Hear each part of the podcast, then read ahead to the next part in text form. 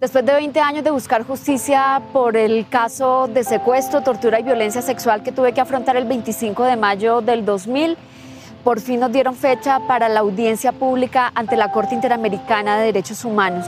Llevar eh, mi caso ante un tribunal internacional no solamente es reivindicar lo que me ha ocurrido a mí como mujer y como periodista, es también abrir una puerta de esperanza para miles de mujeres y niñas que como yo tuvieron que afrontar la violencia sexual en medio del conflicto armado colombiano por parte de todos los actores armados.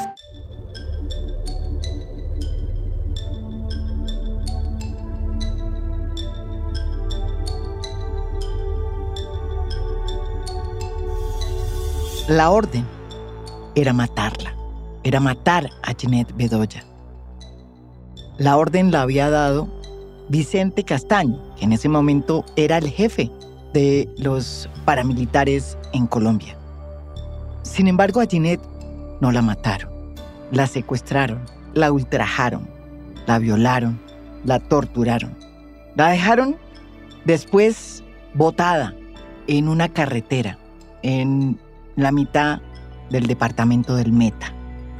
Como pudo, fue recogiendo sus pedacitos y después de un tiempo entendió que ella tenía que dar otra batalla más, la batalla por la justicia.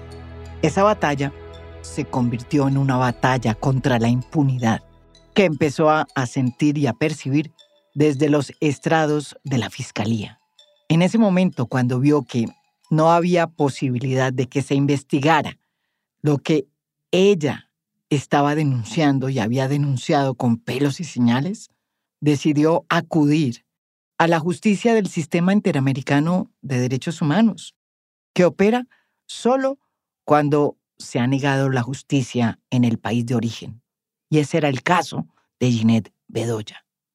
Esta es la historia de esa pelea. Una pelea que terminó condenando y responsabilizando al Estado colombiano de lo que le sucedió a Ginette Bedoya. Pero la gran paradoja es que este triunfo es amargo, porque si bien ella está viendo por fin justicia cuando en Colombia no fue capaz la fiscalía de hacer su trabajo, la verdad es que los reales responsables de lo que a ella le sucedió siguen siendo intocables para la justicia colombiana.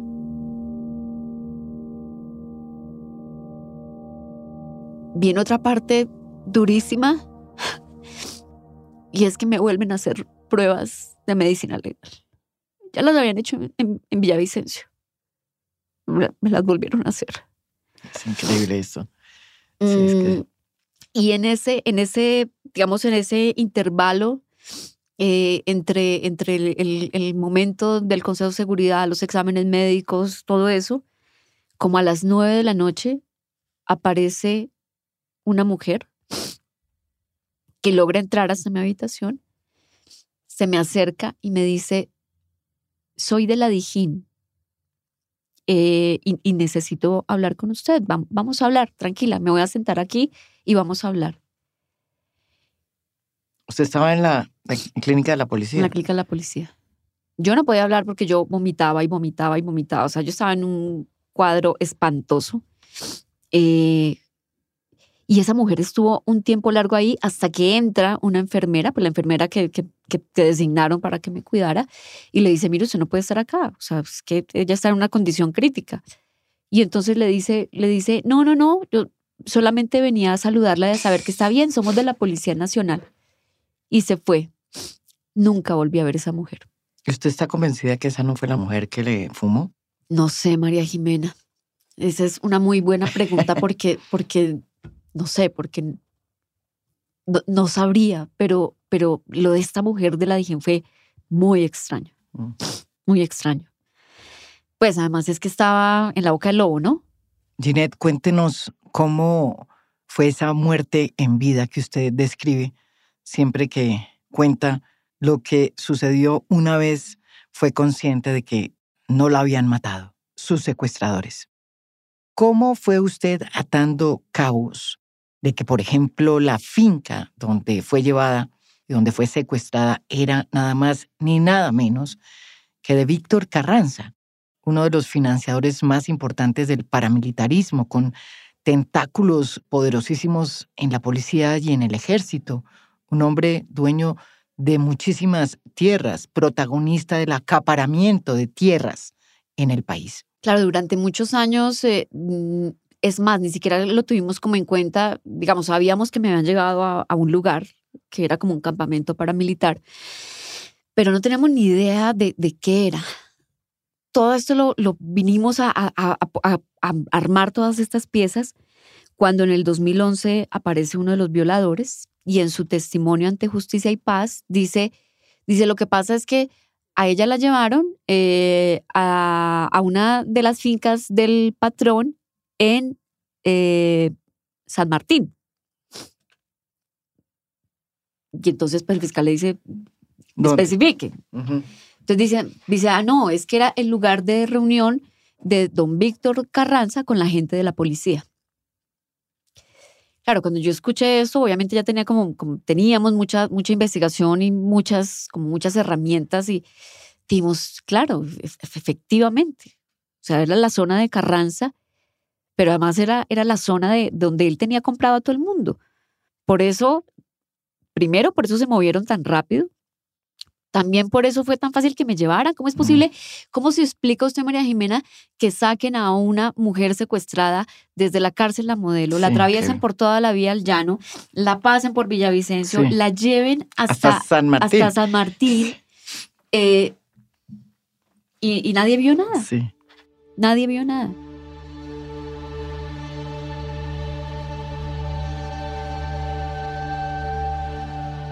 Ginette, en medio de ese dolor que todavía sentía y esa incomprensión por lo que había sucedido, entendió que la única manera de empezar a saber la verdad y a buscar los responsables era investigándolo ella misma, ella misma.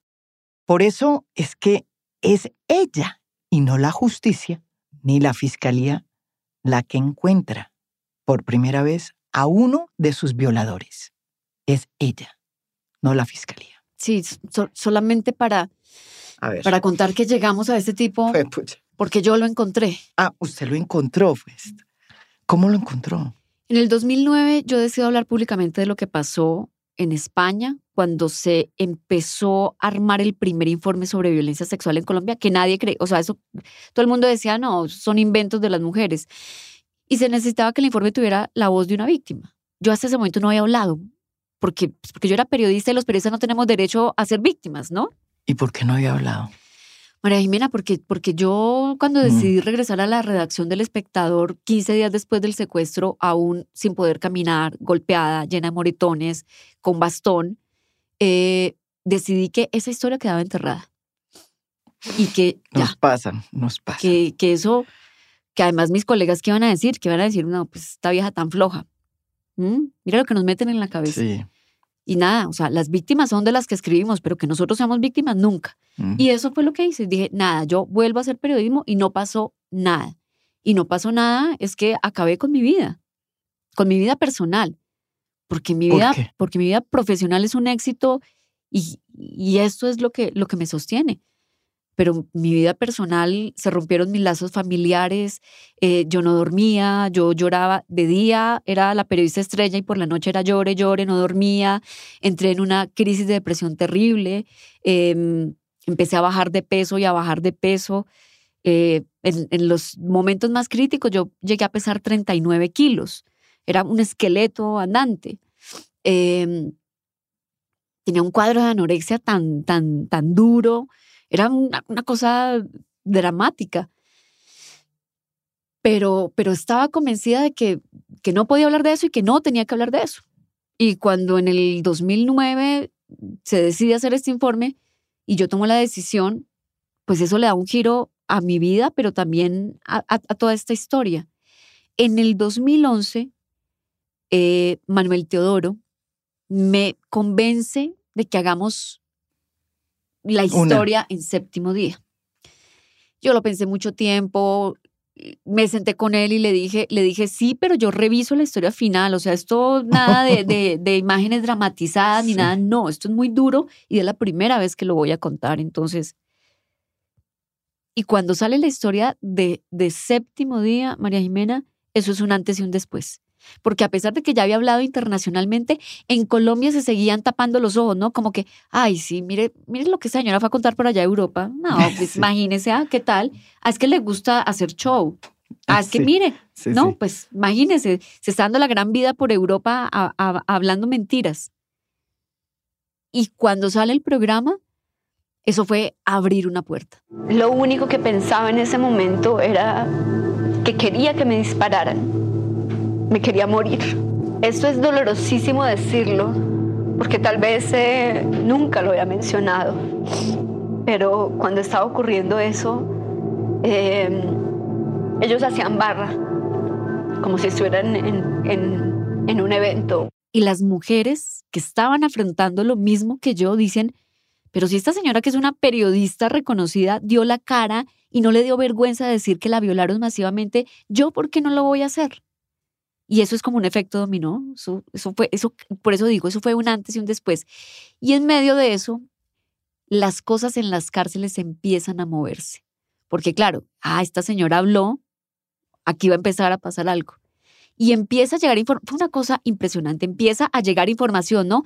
Que yo sé cuál fue la banda que, eh, alquiló la camioneta para llevarla, que yo sé quién entró las armas, que ta, ta, ta. Le empieza a llegar a usted. A mí. Y en medio de eso, llega una llamada de Popeye y me dice, más que la historia de Popeye es otra historia, y me dice, em, me dice, le voy a dar un nombre. Yo le dije, venga, usted me viene a dar un nombre después de que llevo todos estos años pidiéndole un nombre, o sea, ahora sí me va a dar un nombre. Me dijo, sí, ese es como, como mi, mi lavado de conciencia, ¿no? O sea, eso es lo que yo voy a aportar. Le dije, bueno, listo, perfecto. Y me da este nombre y María Jimena, yo empiezo a averiguar quién es este tipo. ¿Quién es este tipo? ¿Y quién era ese? Pues este tipo es JJ. Fue el segundo hombre que me violó. Eh, ahí decidimos acercarnos al CTI, le entregamos el nombre. La investigadora que yo hoy tengo que hacerle un gran reconocimiento a esa investigadora, porque yo creo que de la fiscalía fue la mujer que realmente le metió la ficha para poder llegar a las tres condenas que tenemos. Obviamente nosotros dimos toda la información, pero ella fue la que armó para, poderlo sustentar. ¿Y quién era JJ? JJ es Jesús Emiro Pereira, un paramilitar eh, de la estructura de Vicente Castaño. Eh, cuando ya yo le doy el dato al CTI de la fiscalía, la investigadora me manda la foto y me dice, le va a mandar una foto por internet y mírala a ver si es él.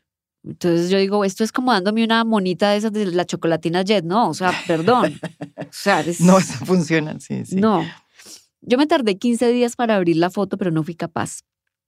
Y la llamo a ella y le digo, yo no soy capaz sola. Me dijo, no, veámonos en la fiscalía y, lo hacemos las dos.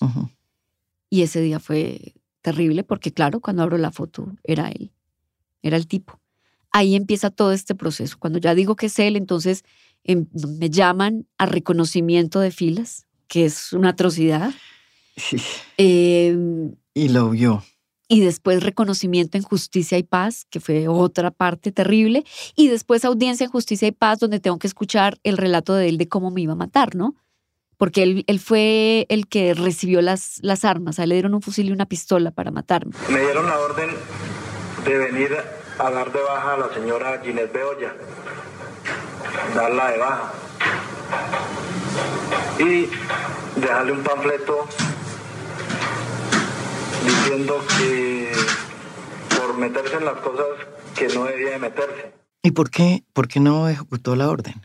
La narración de él es que, que además que la narración de él es muy precisa, o sea, muy precisa de cómo yo estaba vestida, o sea, todo. O sea, él me había hecho seguimiento y tenían todo el dispositivo montado. Y él estaba en la cárcel. Sí, claro.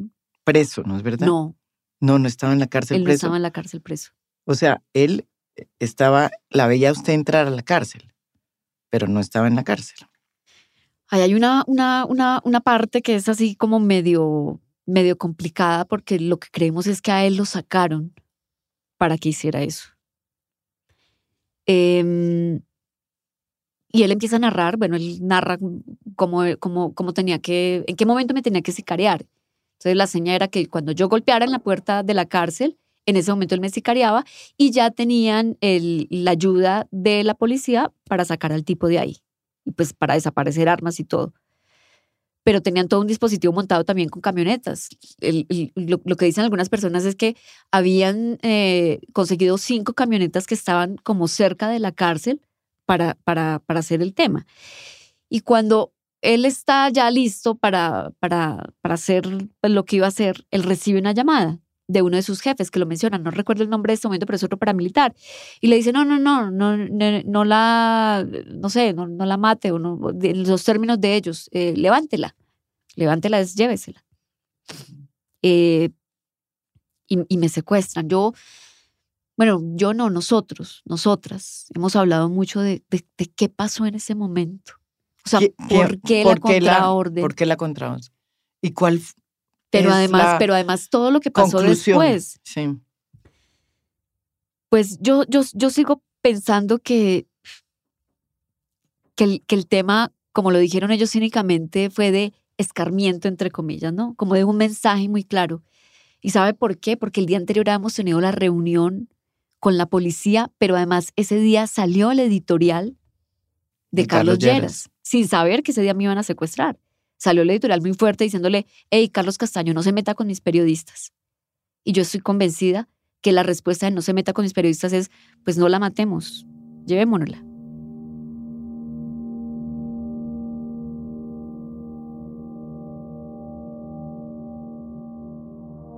Ya habían pasado nueve años de ese horror que tuvo que padecer Ginette Bedoya. Y en esos nueve años, con excepción de una fiscal que le puso interés a la investigación, pues realmente lo que ella había sentido de la fiscalía era total desinterés. Sabía que estaba tocando unos eh, poderes muy complicados porque detrás, detrás de la orden de su secuestro, que repito, era inicialmente asesinato, estaban unos personajes que ni siquiera hoy han podido ser tocados por la Fiscalía. Y específicamente estaba uno que cuando lo nombra la propia Ginette pues le causa mucho escosor. El entonces director de la Dijín, Leonardo Gallego, director de la Dijín de la policía. Sabiendo que estaba enfrentando a unos enemigos muy poderosos y viendo que no avanzaba la investigación en la fiscalía, Ginette Bedoya decide tocar las puertas del Sistema Interamericano de Derechos Humanos y se va a Washington a pedir ayuda, a ver si esa justicia podía ser lo que la justicia colombiana no había hecho. Ahí hay un momento muy, muy doloroso y muy hermoso al mismo tiempo porque en el, en el 2009, justo en el momento que yo decido hablar públicamente del caso, el fiscal del caso, a raíz de mi declaración en España, me llama él cada vez que como que se armaba bulla me llamaba. Y me llama y me pregunta, ¿qué más ha logrado investigar? Y yo le dije, pero el que investiga luego no es usted. pues eso sí me parece una pregunta desafortunada. sí, y está consignado en el proceso dice, ¿qué más ha logrado investigar? Le, digo, doctor, pero es que el, que investiga es usted. Más bien, ¿qué tiene usted?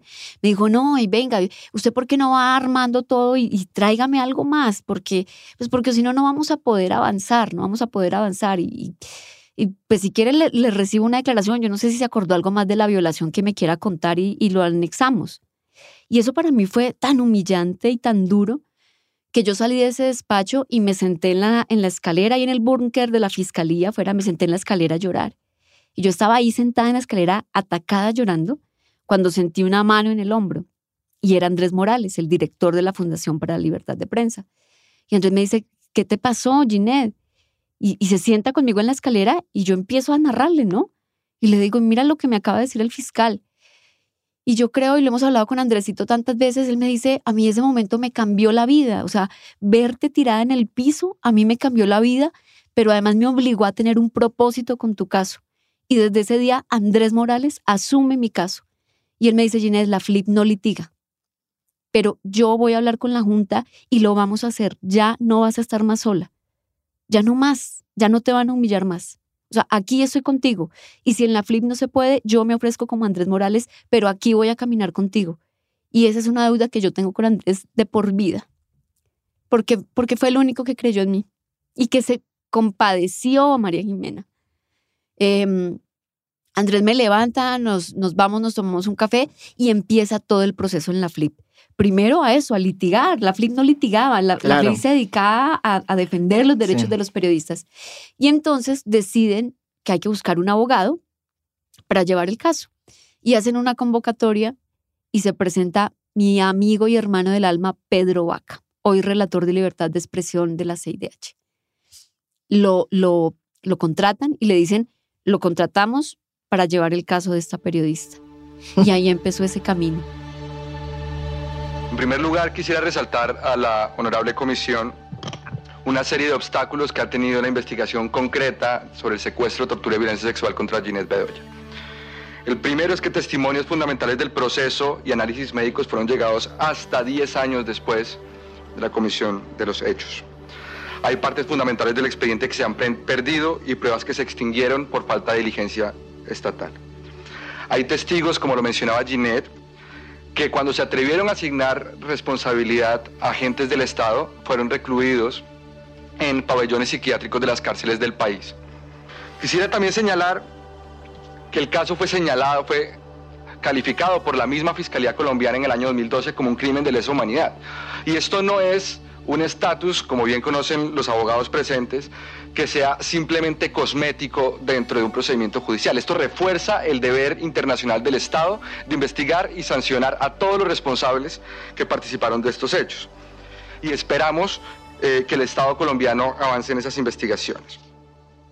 El primer año durísimo, durísimo, pero lo más duro que te puedas imaginar. Y seguimos recibiendo esa respuesta de la fiscalía. Lo primero que nos damos cuenta, porque claro, ya Pedro llega y arma el expediente, y pues nos damos cuenta que la mitad del expediente se perdió. Como siempre pasa en los procesos que nadie quiere Exacto. adelantar en la fiscalía. Se perdieron todas las pruebas de medicina legal, a pesar de que me las hicieron dos veces.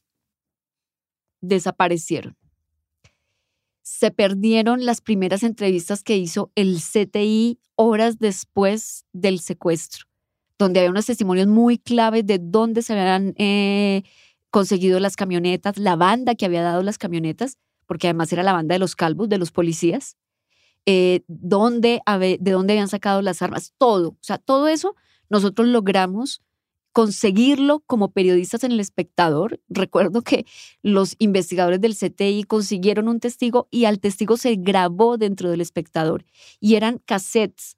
Todo desapareció, María Jimena, todo. Se perdió el expediente. Entonces ese fue el primer paso, armar el expediente, empezar a, recuperar lo, lo, pues, lo, lo poco, mucho que había. Y después de transcurridos esos dos primeros años, que fue una pelea con la fiscalía muy dura, nos sentamos, bueno, presentamos el caso, decidimos nosotros con la FLIP. ¿En qué año? El caso lo llevamos en el 2011. Sí, ese mismo año. ¿Qué fiscal era? En ese momento, eh, no me acuerdo si era Osorio o Vivian Morales. Vivian Morales. Em, y decimos, bueno, pues si se perdió el expediente, nosotros no tenemos garantías en Colombia, tenemos que llevar el caso ante la Comisión Interamericana. Eh, fueron varias semanas como, como pensando qué vamos a hacer. Presentamos una demanda ante el Consejo de Estado, eh, que seguramente hubiera prosperado y me hubieran dado un jurgo de plata y hubiera quedado ahí, María Jimena, pero es que yo no voy detrás de la plata. Nunca me ha interesado ir por, por, por, por plata para que me compren mi dolor. Yo lo que he querido siempre es verdad. Y siempre creímos que el camino para llegar a la verdad era la Comisión Interamericana y la Corte. Y empezamos ese proceso. Y cuando ya llegamos a Washington, fuimos muy conscientes que necesitábamos un soporte en Estados Unidos que estuviera ahí encima de la comisión llevando toda esa parte jurídica y ahí es donde nos encontramos con, con Vivi y otra hermana que, que me ha dado la vida. Asimismo, como lo ha dicho nuestra representada y lo hemos manifestado por escrito ante la Comisión y ante el Estado, no existen condiciones necesarias para participar de un acuerdo de solución amistosa, precisamente por la persistencia de algunas de las conductas vulneradoras de derechos de, nuestra representada, a la que se suma la omisión del Estado de responder con claridad en tiempo y forma las observaciones y pretensiones de esta parte. En ese sentido y sobre la base de lo que expondremos a continuación, consideramos que con esta eh, audiencia culmina la etapa procesal de controversia con el Estado y confiamos que esta comisión puede emitir a la mayor brevedad un pronunciamiento condenando a Colombia por las violaciones a los derechos de Ginette Bedoya y su madre, Luz Nelly Lima Gutiérrez. Aquí en a fondo está también Viviana Kristisevich. Es argentina, de la Patagonia y es la directora ejecutiva del CEGIL, que es el Centro por la Justicia y el Derecho Internacional.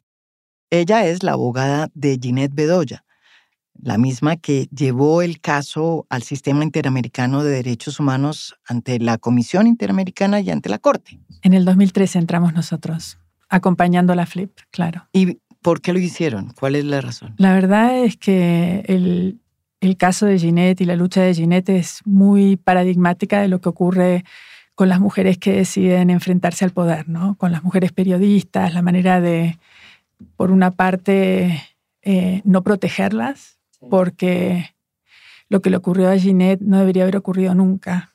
O sea, hubo una serie de amenazas, de advertencias, el Estado sabía lo que estaba pasando y sin embargo la pusieron en la boca del lobo y la, le impidieron eh, seguir con una tarea de, denuncia ¿no? a través de la violencia sexual, pero después también a través de la impunidad. En el caso de Ginette, tanto frente a la violencia sexual como a las amenazas, nunca se hizo un esfuerzo realmente diligente, profundo, para llegar hasta los últimos responsables.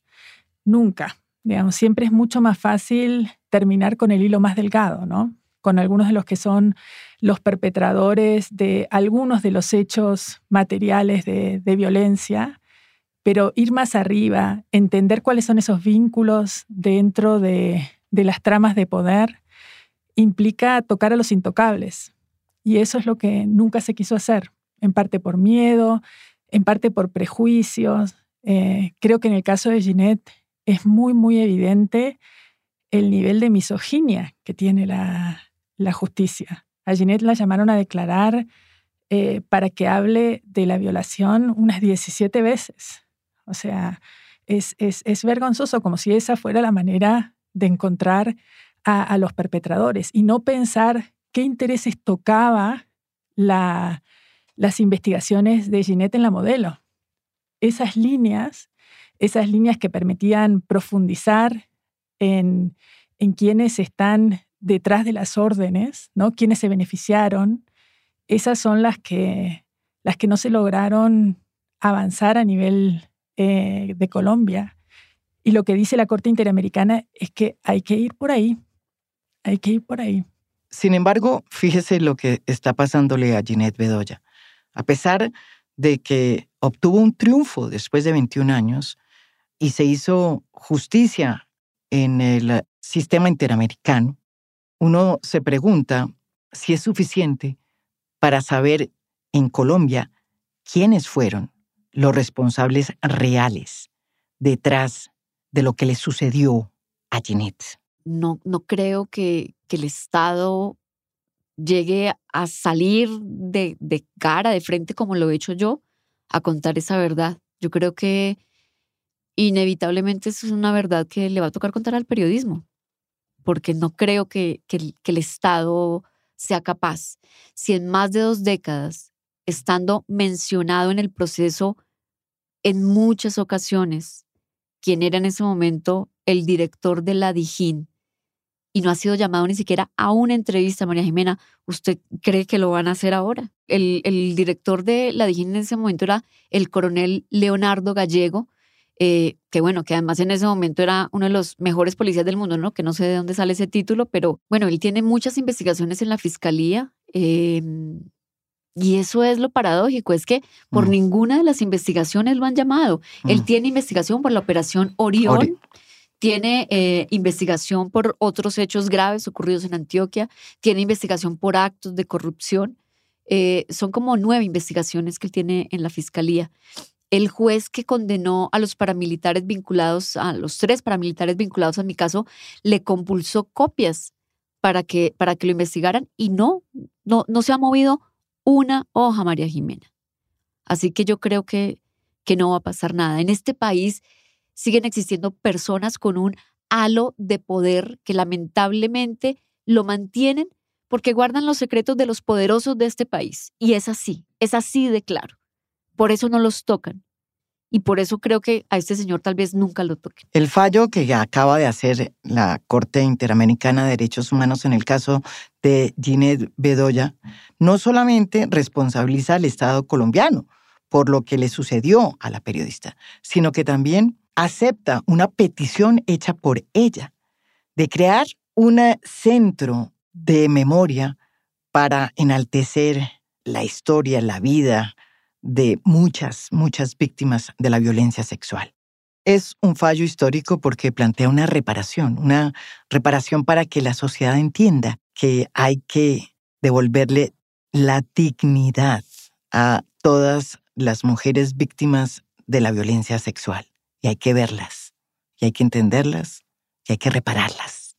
Primero creo que esa fue una de las, de las, em, de las peticiones que, que tuvo mucha discusión, y digo una discusión sana al interior del, equipo con las abogadas y con la FLIP, porque cuando ellos me plantearon, bueno, tenemos que pedir una serie de reparaciones, y, recuerdo em, que le dije a Viviana, a mí no me van a hablar de plata, em, porque he tenido siempre una posición muy, muy fuerte. Pero a la que también tendría todo derecho, Jeanette, tendría todo el derecho. Ni lo digo. Eh, sí, digamos que esa parte yo la entiendo, pero. pero es que, es, es que el, el, el, dolor no, no se puede reparar con plata nunca.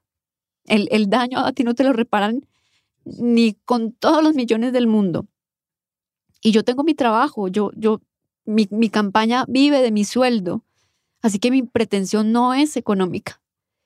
Y, y lo que siempre me había soñado en todo ese tiempo era dejar algo de política pública, algo a la que las mujeres pudieran echar mano cuando están en situaciones tan difíciles como las que yo pasé. Y lo primero que les planteé es, yo quiero que cierren la cárcel modelo. Y recuerdo que, recuerdo que las abogadas me dijeron, pero, pero eso es muy ah, buena idea. Muy buena pues, idea.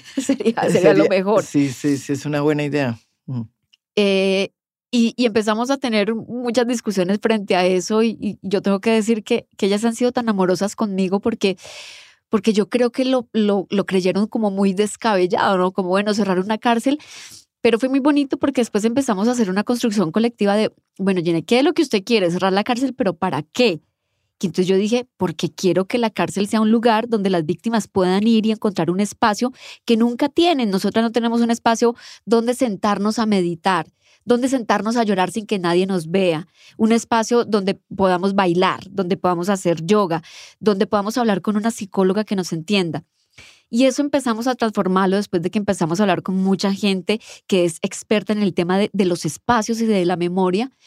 Y la propuesta que le hicimos a la corte era, listo, cerremos la cárcel modelo y convirtámoslo en un lugar de memoria donde puedan ir las víctimas de violencia sexual a hacer su reparación y su sanación.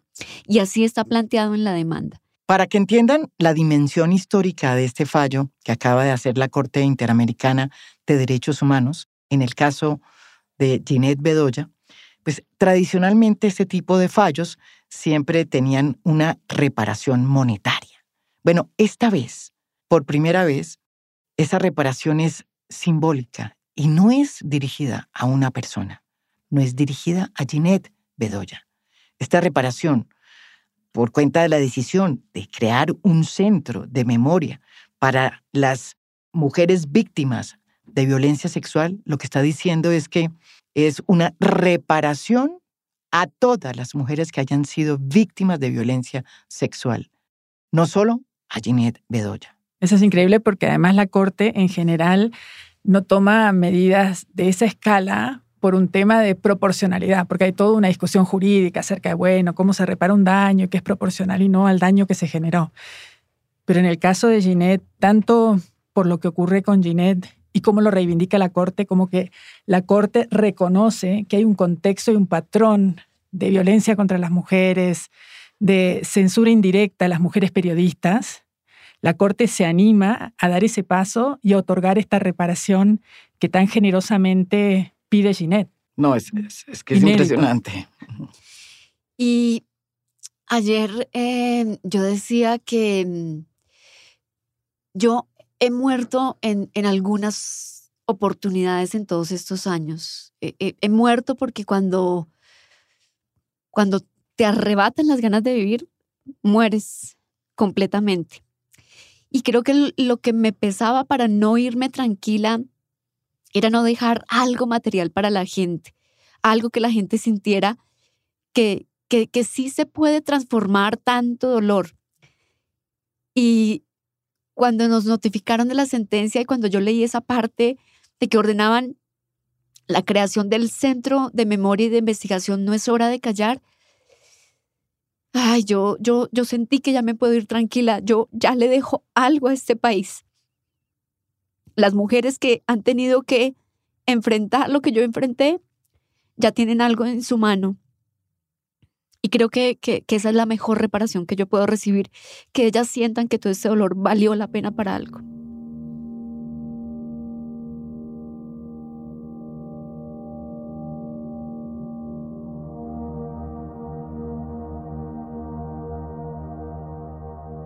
Su caso demuestra, Ginette, que hay una falla del sistema, porque no fue esto responsabilidad en el tema de impunidad, estoy hablando solo de un fiscal, o, por ejemplo, de falta de visión o de colaboración de una agencia del gobierno.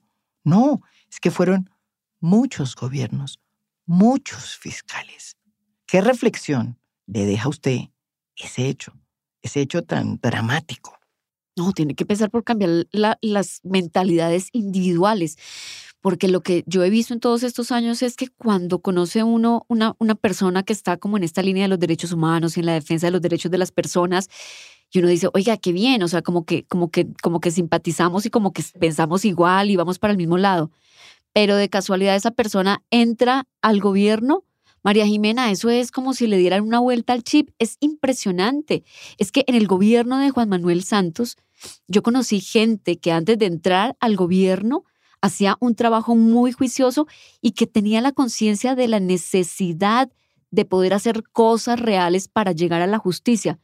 Y cuando empezaron a trabajar en la unidad de víctimas, eso se les olvidó. Mm. Pues eso, eso fue lo que yo recibí de muchos funcionarios de la unidad de víctimas en Washington. Y por eso fue que decidí renunciar a la reparación que la unidad de víctimas me ofreció, porque era una cosa de doble sentido, de doble moral, pero además era una bofetada completamente. Yo también la, yo quiero decirle que yo también hice lo mismo. Yo no acepté esa reparación de la unidad de víctimas. Habiendo sido pues parte de la ley, pues no tienen que escribirse como, registrarse como víctima, pues yo también la, es rara esa. Y, quiero, y quiero rescatar algo importante porque, porque esto sí se lo voy a reconocer siempre a Juan Manuel Santos como persona, porque esto no fue una acción de gobierno, fue la acción de dos personas, de Paula Gaviria y de Juan Manuel Santos.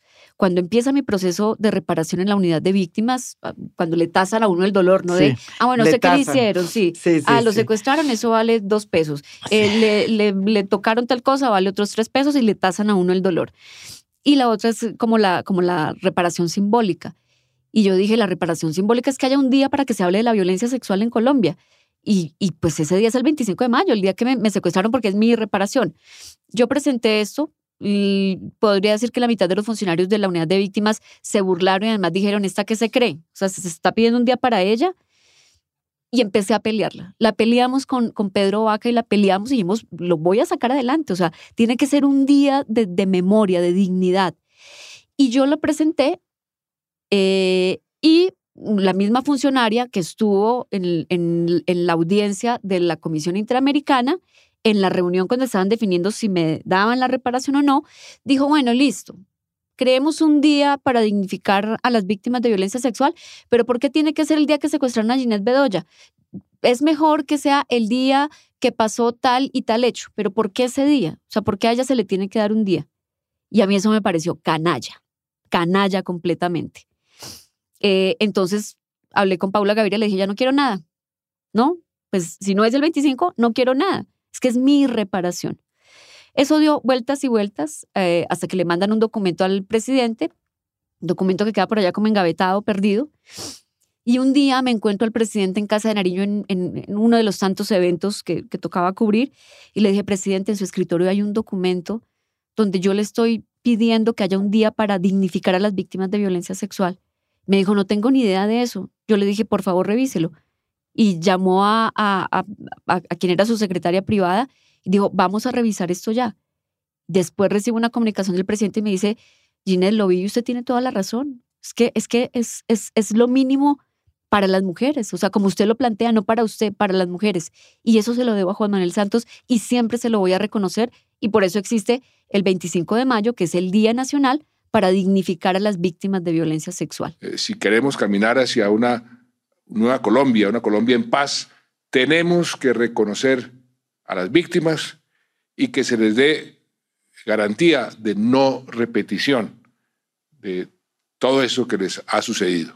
Eso es loable y es apreciable. Y a Juan Manuel Santos el día que decretó esa fecha, yo le entregué algo que quedó pegado de mi carnet, ese que me dejaron en el, en el pecho el día que me secuestraron. A mí la gente me regala muchas estampitas para que me protejan. Y curiosamente, de, de, de ese carnet estaba pegada una estampita del Sagrado Corazón. Y el día que, que Juan Manuel Santos decretó esa fecha, yo le dije, la única forma en que le puedo agradecer es esto, lo único que me acompañó el día que me secuestraron y se la entregué. Y se la entregué con mucho cariño y, y, y creo que fue el mejor regalo que le pude dar porque, porque eso es una prueba de, de, de sobrevivir. Pero más allá de eso, María Jimena, lo cierto es que en ese gobierno tampoco se movió la justicia. Mm. En ninguno. En ninguno. Es que fueron desde el 2010, fue. Mire, 20 años no se movió ningún gobierno. Estamos hablando, es que esto no fue un problema de un presidente. Ni, ni, ni ningún Es un problema de Estado. Ningún gobierno, digamos, que moviera, porque van a decir, es que el gobierno no maneja nada. Bueno, pues la fiscalía de ninguno de los gobiernos, o ningún, mejor dicho, pongamos el Estado, el Estado, la justicia no se movió. Y tampoco los gobiernos mostraron interés. Y tampoco en la, en la defensa internacional se pusieron del lado de Ginette. Exactamente. Porque esa es una opción para el gobierno. O sea, el gobierno no necesita pararse al lado de los perpetradores, ni silenciar, ni negar, ni decir que hubo justicia cuando hubo injusticia. Ahí hay una opción de, de política estatal. Y no lo hizo, ¿no es verdad? Y eso, hay que revisarlo. Y, y, desde, y desmarcarse de los victimarios. La gran reflexión que nos deja esta historia es que es increíble que a lo largo de 20 años, de varios gobiernos, de varias fiscalías, en todos los momentos en que se avanzó el juicio ante la Corte Interamericana de Derechos Humanos, el Estado colombiano estuvo del lado de los perpetradores. Es hora, es hora, después de este caso, de que los que hacen esa política de defensa del Estado entiendan que esa no es la política correcta y que en materia de derechos humanos la defensa tiene que ser primero por las víctimas, como Ginette, y no la defensa de los perpetradores.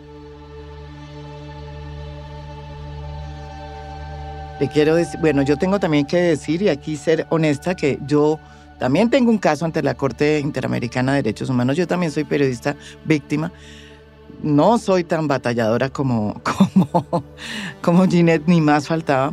no, lo, que lo, que pasa es que tú lo haces desde otro frente que es, que es maravilloso, pero batalladora sí eres mucho.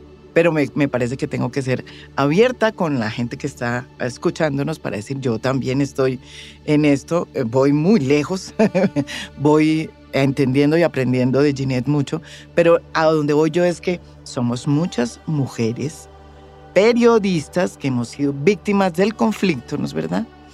Y que por eso es tan importante lo que acaba de pasar con Ginette Bedoya, porque ella puso sobre el tapete ese tema. Eh, y, y, yo creo que lo está haciendo, yo sé, con su vida. Eh, ella dice que, que se ha muerto varias veces, pero yo la veo más viva que nunca. sí. En Y- buena hora. Y le agradezco, le agradezco mucho, Ginette, por todo lo que hace y lo que, no, lo que ha hecho por todas nosotras. De verdad. Siga adelante. Siga tan viva como la veo. Gracias, gracias siempre. Y mm, yo creo que, que la vida tiene sentido cuando, cuando uno entiende que, que no es un ser individual, que lo que, que uno busca para reivindicar no tiene que ser solamente para uno, que alrededor de uno hay miles de personas, así uno no las conozca, em, que tal vez están afrontando cosas iguales o peores que uno, pero sobre todo a quienes somos periodistas y a las mujeres periodistas, que nosotras somos capaces de transformar vidas. Y, y yo lo, lo aprendí eh, con el dolor más profundo de las protagonistas de mis historias y, y de las mujeres que he acompañado. Uno puede transformar vidas. Y esa es la magia maravillosa que tiene el periodismo, María Jimena. Y también el periodismo hecho por las mujeres. Exactamente, exactamente. En el fondo también tiene que ver con eso. Yo le agradezco infinitamente que haya, mejor dicho, muchas veces hemos estado buscando Sí. este momento. Fíjese, se nos dio en, eh, en este podcast de a fondo eh, para que ustedes que nos oyen eh, conozcan a Ginette Bedoya si es que ya no la conocen. Es una figura ya internacional, pero sobre todo es una periodista, una reportera que sigue siendo todavía. Y cuando yo la oigo decir que la historia detrás de su historia solamente la va a sacar el periodismo, creo que ella misma va a seguir haciendo ese trabajo. Ojalá la podamos ayudar muchas personas que estamos también en este oficio. Cuente conmigo. Claro que sí, María Jimena, y gracias siempre. Y, y creo que esperamos tanto tiempo para estar aquí porque, porque este era el momento. Era, era hoy. Pues me hizo hasta llorar a mí todo el tiempo, pero era hoy, sí, era hoy. Era hoy. Era hoy y me alegra que esté con esta mujer tan impresionante, aquí la directora de Segil, eh, que mm, ha entendido también el dolor y lo ha llevado pues a, a los estrados de la Comisión y de la Corte Interamericana de Derechos Humanos. María Jimena, ¿le puedo decir algo? Em, yo creo que para mí hoy lo, lo, parte de lo más bonito de estar sentada aquí con ustedes em, es recordar a Silvia porque, porque ella para mí fue una gran inspiración y guardo todas sus crónicas. Ella, ella siempre está muy presente en mi carrera y me alegra hoy haber tenido esa conversación con, contigo, pero, pero saber que, que Silvia también está acá. Eh, Silvia fue mm, una, es mi hermana, que fue asesinada por los paramilitares en 1991, imagínense. Su caso es uno de los eh, tantos que hay en este momento aceptados en, eh, En la Comisión perdón, en la Interamericana. Comisión Interamericana de Derechos Humanos y está a punto pues de ser ah, evaluada por la Corte. Muchas gracias, muchas gracias por, por esta oportunidad em, difícil, una entrevista muy, muy difícil de hacer. Se la agradezco en el alma, ¿oíste?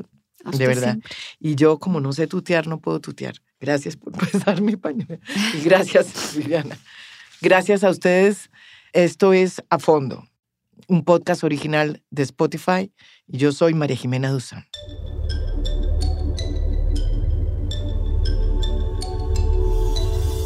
A Fondo es un podcast original de Spotify.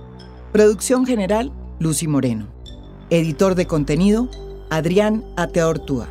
Editores de audio, Cristian Leguizamón y Audio Factory.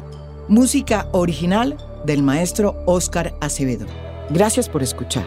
Soy María Jimena Duzán.